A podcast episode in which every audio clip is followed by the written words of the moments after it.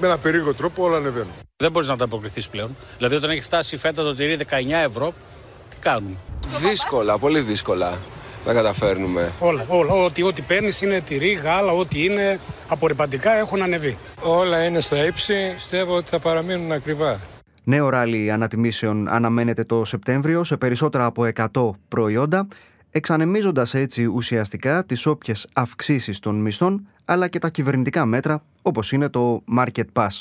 Ποιοι όμως είναι οι παράγοντες που εκτροχιάζουν τις τιμές σε βασικά αγαθά; Ακούτε το βήμα σήμερα. Είμαι ο Βασίλης Φίνας και είναι Δευτέρα 4 Σεπτεμβρίου. Μαζί μας η Ξανθή Γούναρη, δημοσιογράφος του Βήματος, που θα μας βοηθήσει να δούμε λίγο την κατάσταση σήμερα στην αγορά, εστιάζοντας κυρίως σε τρία βασικά προϊόντα. Το λάδι, το ψωμί και τα αυγά που αποτελούν άλλωστε και βασικά είδη της ελληνικής διατροφής. Ξανθή, ευχαριστώ πολύ που είσαι μαζί μας. Δώσε μας αρχικά μία τάξη μεγέθους αυτών των αυξήσεων. Γεια σου Βασίλη για να δούμε τη μεγάλη εικόνα στους 26 μήνες που τα είδη διατροφής αυξάνονται, ο πληθωρισμός των τροφίμων κινείται με συν 28%.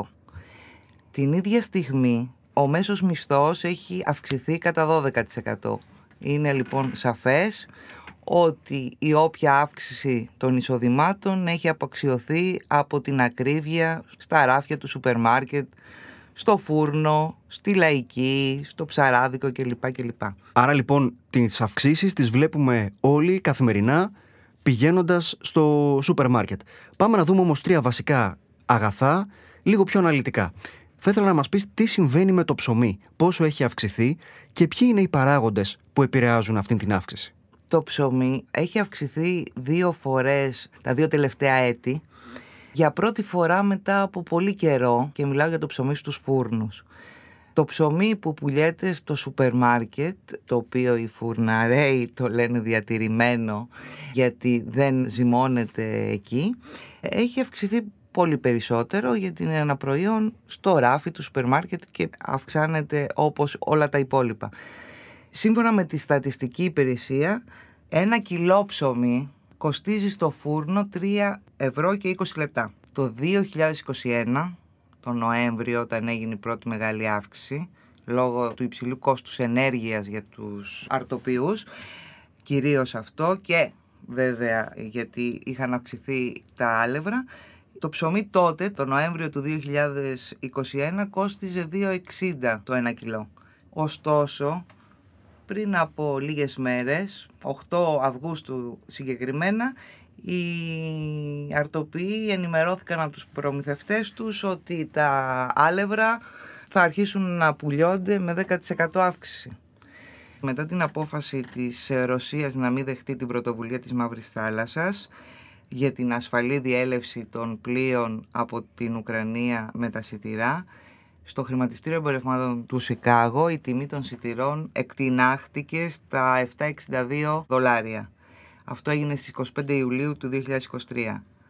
Ωστόσο μέσα σε ένα μήνα οι τιμές εξισορρόπησαν και είναι ενδεικτικό ότι στις 22 Αυγούστου η τιμή του σιταριού είχε πέσει στα 6,27 δολάρια.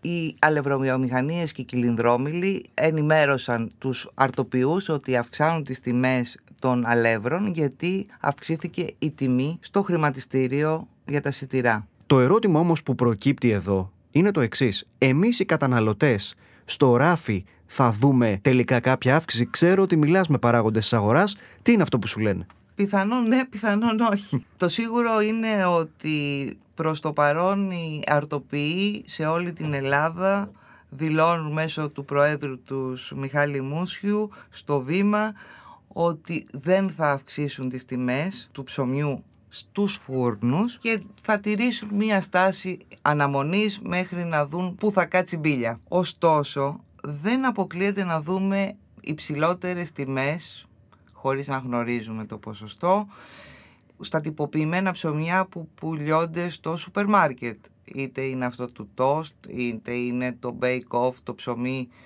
που πουλιέται στο φούρνο του σούπερ μάρκετ κλπ. Με δεδομένο ότι οι τιμές των καυσίμων άρα των μεταφορικών αυξάνονται με δεδομένο ότι υπάρχει ένα κλίμα βεβαιότητας για το κόστος της ενέργειας και ότι οι πρώτες ύλες ακρίβηναν, είναι σίγουρο ότι δεν θα μείνει για πολύ η τιμή του ψωμιού ίδια. Σίγουρα κάπως πρέπει να μετακυλιστεί και το λειτουργικό κόστος των εταιριών, είτε των βιοτεχνιών είτε των βιομηχανιών. Αλλά αυτό μένει να το δούμε στο ράφι. Δεν θα πούμε μόνο το λάδι λαδάκι, θα πούμε και το ψωμί ψωμάκι. Και θα πούμε και το ψωμί ψωμάκι όχι μόνο λόγω της ακρίβειας που ακόμα δεν έχει εισαχθεί νέα ποσότητα σιτηρών και η αλευρομιομηχανία αύξησε την τιμή των αλεύρων από 7 έως 10% και λίγο παραπάνω αλλά υπάρχουν ζητήματα παραπλάνησης και παραπληροφόρησης του ελληνικού καταναλωτικού κοινού από κάποιους επιτίδιους οι οποίοι πουλάνε κατεψυγμένη ζύμη ως φρέσκια. Γιώργος Λεχουρίτης, Πρόεδρος Ινστιτούτου Καταναλωτών. Από την άλλη η τιμή του ελαιολάδου ξεπερνά αναπεριπτώσεις όπως διάβαζα και στο σχετικό ρεπορτάζ σου ήδη τα 10 ευρώ το λίτρο στα σούπερ μάρκετ. Η ιστορία με το λάδι είναι διαφορετική από το ψωμί. Εδώ οι παράγοντες που επηρεάζουν την αύξηση είναι διαφορετικοί. Για εξήγησε το μας λίγο παρακαλώ. Ακριβώς Βασίλη. Εδώ έχουμε μια άλλη περίπτωση που επηρεάζει φυσικά και τα σιτηρά και λέγεται κλιματική κρίση. Εδώ έχουμε μειωμένη παραγωγή. Εδώ δεν είναι θέμα ζήτησης, αλλά είναι θέμα προσφοράς. Δεν υπάρχει λάδι. Η Ισπανία που είναι η μεγαλύτερη παραγωγός χώρα στην Ευρώπη θα έχει και πάλι ακόμα μια χρονιά μειωμένη παραγωγή. Θα έχει μια καλύτερη παραγωγή σε σχέση με την προηγούμενη ελεκομική περίοδο αλλά σίγουρα ούτε κατά διάνοια δεν θα φτάσει το 1,5 εκατομμύριο τόνους που βγάζει σε μια τυπική χρονιά. Όλη η παραγωγή της Ευρώπης, δηλαδή η παραγωγή της Ελλάδας, της Ιταλίας και η παραγωγή της Ισπανίας θα φτάσει περίπου υπολογίζεται στο 1,5 εκατομμύριο τόνους που σημαίνει όσο η παραγωγή της Ισπανίας σε μια τυπική χρονιά χωρίς προβλήματα από τον καιρό. Αυτά τα δύο χρόνια η τεράστια ξηρασία που έπληξε όλη την λεκάνη της Μεσογείου έχει μειώσει πάρα πολύ την παραγωγή ελαιοκάρπου άρα και ελαιολάδου. Αυτό σημαίνει όταν υπάρχει έλλειψη ανεβαίνουν οι τιμές. Οι τιμές του παραγωγού τον Ιούνιο του 2023 είναι 71% αυξημένες σε αιτήσια βάση. Μόνο από αυτό οι τιμές στο ράφι θα είναι αυξημένες πολύ. Ήδη και λόγω της έλλειψης και λόγω της πολύ μεγάλης ζήτησης για εξαγωγές γιατί η Ιταλία και η Ισπανία δεν έχουν ελαιόλαδο άρα ζητάνε ελαιόλαδο από την Ελλάδα σε υψηλές τιμές σημαίνει αυτό όλο όλος αυτός ο συνδυασμός ότι το ελαιόλαδο σύμφωνα με παράγοντες αγοράς πολύ σύντομα θα πουλιέται στο ράφι του σούπερ μάρκετ από 10,5 το λίτρο μέχρι 13 ευρώ ίσως και παραπάνω σε πολύ σύντομο χρονικό διάστημα. Μπορεί το καινούριο λάδι μετά τον Οκτώβριο-Νοέμβριο όταν θα μαζευτούν οι ελιές να κοστίζει ακόμα παραπάνω. Γιατί η παραγωγή στην Ελλάδα είχε υπολογιστεί γύρω στους 220.000 τόνους για την ελοκομική περίοδο 2023-2024. Οι πυρκαγιές ωστόσο, οι πρόσφατες καταστροφικές, έχουν μειώσει τις προβλέψεις διότι κάηκαν πολλά ελαιόδεντρα σε πολλές περιοχές της Ελλάδας.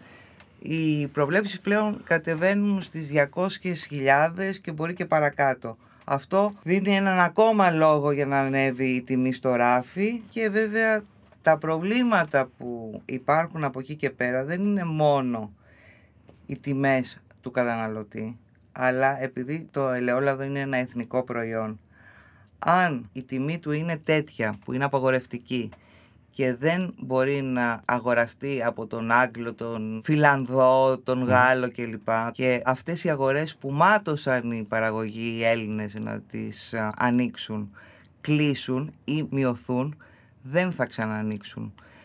Το ίδιο πρόβλημα μπορεί να το αντιμετωπίσουν οι Έλληνες παραγωγοί και στην Ελλάδα. Αν λόγω της πάρα πολύ ψηλής τιμής οι καταναλωτές στραφούν στα σπορέλαια ή στα φθηνότερα λάδια, θα υπάρχει μεγάλο πρόβλημα τα επόμενα χρόνια. Την κατανάλωση πρέπει να την διαφυλάξουμε ως κόριο φαλμού. Θα πιαστώ από μία φράση σου που είπες για το καινούριο λάδι. Και εδώ τίθεται ένα ζήτημα κριτικής ότι πολλές από τις βιομηχανίες έχουν ας πούμε στόκ είτε αφορά το λάδι είτε αφορά τα σιτηρά αγορασμένο προϊόν με άλλες τιμές μειωμένες από αυτές που είναι σήμερα.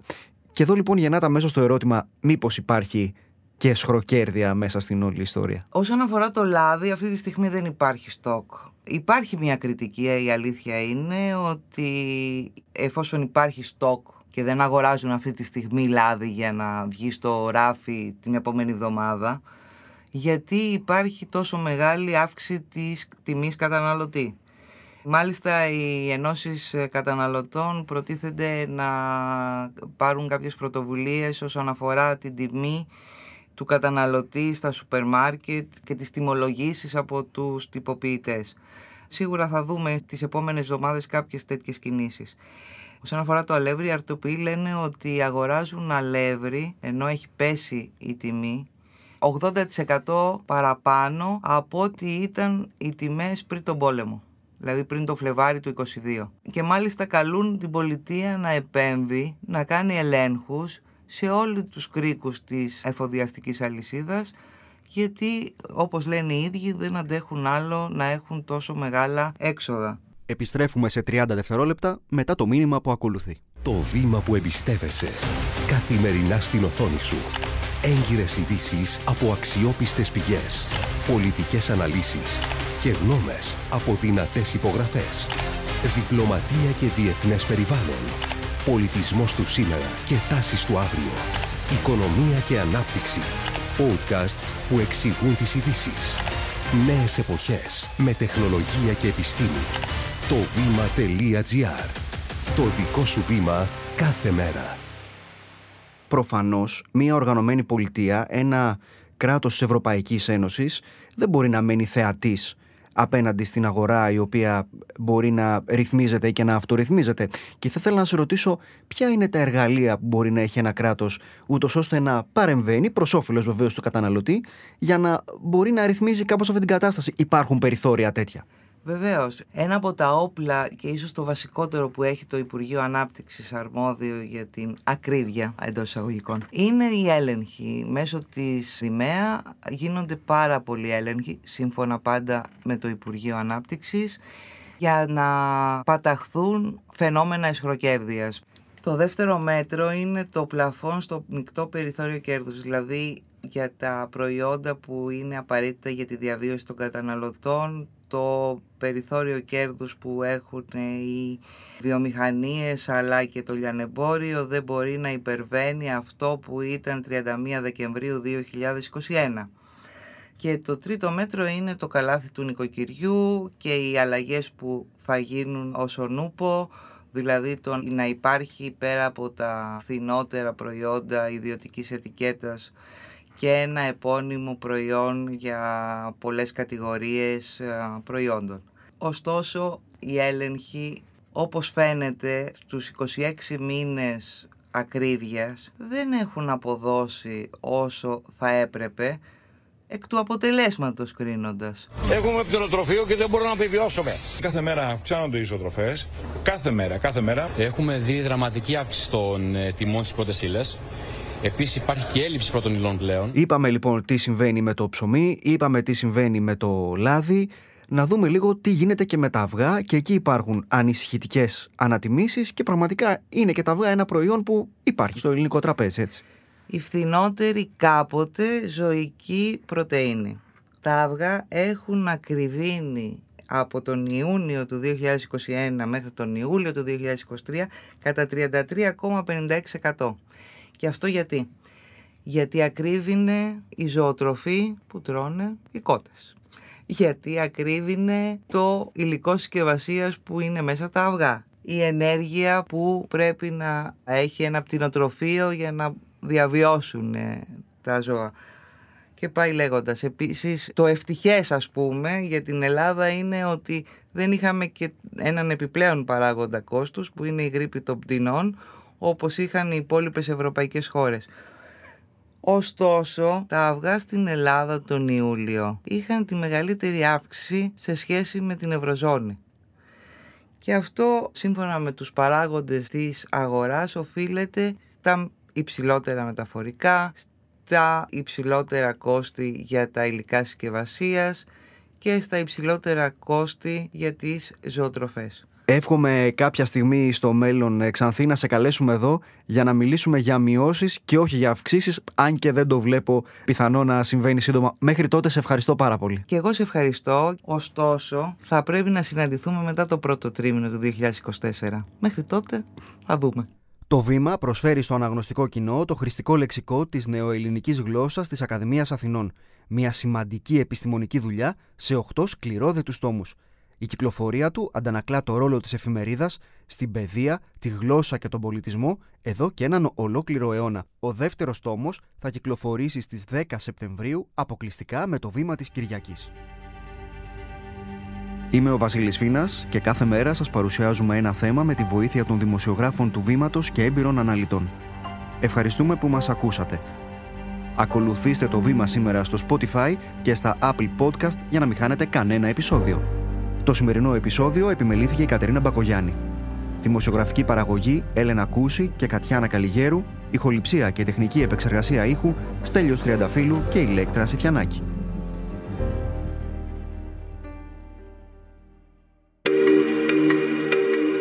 Alter Ego Media. Podcast